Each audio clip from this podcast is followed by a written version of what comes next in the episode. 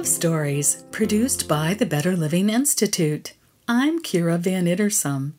Since the Better Living Institute is all about helping to create health, wealth, and happiness in the world, it stands to reason that we're going to touch upon the one thing that most of us enjoy, the one thing that all the health and wealth could not make up for were it lacking in our lives.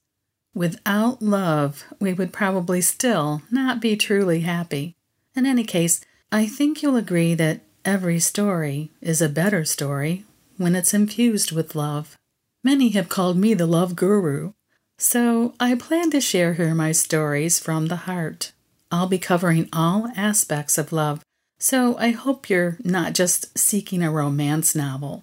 Some stories could be called fairy tales, and some are quite real. I may cover eros from time to time, but you'll also find here the love of family, friends, and community, or the furrier feathered ones among us, even the compassion of strangers. Love is an endless energy, an abundant energy. It flows continuously, and in some ways it touches each of us. Sometimes we take it for granted. I'm giving it homage here because I honestly believe that the more we give it our attention, the more it will give attention to us. Now, before I begin my story today, I'd like to take a short break to thank one of our sponsors. Today's show is sponsored by BulletPad, the fun and intuitive app for writing outlines and organizing your thoughts on your iPad. With BulletPad, you can quickly create a hierarchical list of bullet points, giving structure to your great ideas. BulletPad is an outstanding tool for writers, thinkers, and folks like you. Begin organizing today. Get BulletPad for free. Just go to the App Store on your iPad and search for BulletPad. And now, back to our show. Today's story is The Ever Flowing Cup of Love. It's written by me, Kira Van Ittersum, and it's an original story that I wrote in 2008. Once upon a time, in a shire of old, a lovely young maiden set about her day as she usually did, making her porridge and brewing her tea in anticipation of her daily morning visit with friends. Each day the woodsman would rap on her door and come gaily to sit about her cozy table, sharing hearty laughs and endearing camaraderie, discussing in detail the colorful turns and times of their good lives. And so it was that she now eagerly prepared to accept them. Soon as she expected, a rap was heard, and she ran gleefully and swung open the heavy door of her cottage. There on her doorstep stood the rumpled heap of a man, wearing a hooded garb of filth and fray. Momentarily, she was astonished and stumped. And then he spoke. Could thou please provide a little sustenance for a poor old beggar? I've travelled far, and am in need of food and rest. Would they be so kind as to allow me entrance here? Oh, dear me, she said, catching her balance. Indeed, come forth, and I will gladly feed thee, sir and with that he gained his place about her table. Reaching into the cupboard, she found a special highly prized cup, the one she saved for honored guests. She rinsed it well and filled it to the brim with warm tea and set it before her shabby guest. There now, do drink, she pronounced gladly. And let me fill a bowl of porridge for thee also. I've made it very hearty. I feel thee shall enjoy it and she served him up a portion of the steamy, tasty delight. Soon other rappings were heard, and other guests were seated, though talk and laughter felt stilted on this awkward morning, and wary looks were exchanged, as her friends did not know what to make of this strange new visitor among them. She cast frowns of displeasure to every stammering but familiar guest, and before long they were gently made to understand that her new guest deserved better of them. In little time they were all offering him smiles and the welcome banter of their wee club. They were all quite amazed at the knowledge he possessed about their small kingdom, and delighted in the colorful tales and adventures he shared. Most of them could remember the names and figures he recollected, and the lore he presented in detail certainly pointed to the fact that he had more than a passing knowledge of the area, and the tales often told in the Shire. His methods of reintroducing these events were intimate, detailed, and spiked with humor, bringing about gales of laughter. Everyone present was impressed with his language and manner, despite his rough looks.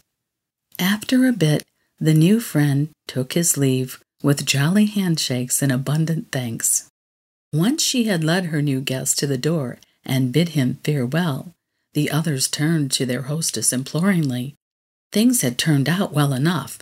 Even so, one after another summoned her answers to the questions they couldn't help themselves from asking. Wherever did you find such a man? An interesting character indeed. Why is it that none of us had ever heard of him? And we noticed right off that you'd offered him a special cup that you save for fine visitors. It turned out well indeed. Yet, in all honesty, I must tell you that I knew him not at all, she said, looking at them, blushing rather impishly. And yet I must admit that, for a slight instant, considering his state, I knew not what to say to him when he showed up at my doorstep asking assistance. But then I thought of each of thee, and I knew that should any one of thee ever be in such need, I should only hope that someone like me, who had more than enough, would be willing to provide for thee. Then, of course, my choice was wisely made, and I set about doing what any one of us would do for each other. It was no choice at all, really. As for the cup, he had the greatest need, and so I gave him the best I had to offer. But as for the content, every cup I served contained the same degree of love and nourishment. Of that thou may be assured. Everyone had to agree that a blessing had occurred there that day, for each had made a new and wonderful acquaintance. Her friends then headed into their day, well fed and happy with her decision. The very next day, a proclamation went forth from the palace that read thusly Your once miserable and miserly old king has just returned from an anonymous excursion into his shire. He is now a much wiser and nobler creature, having felt the good nature of his neighbors. Therefore, let every frail or hungry one among us now come forth to the palace to be fed, cloaked, and warmed. We are a good people who have plenty.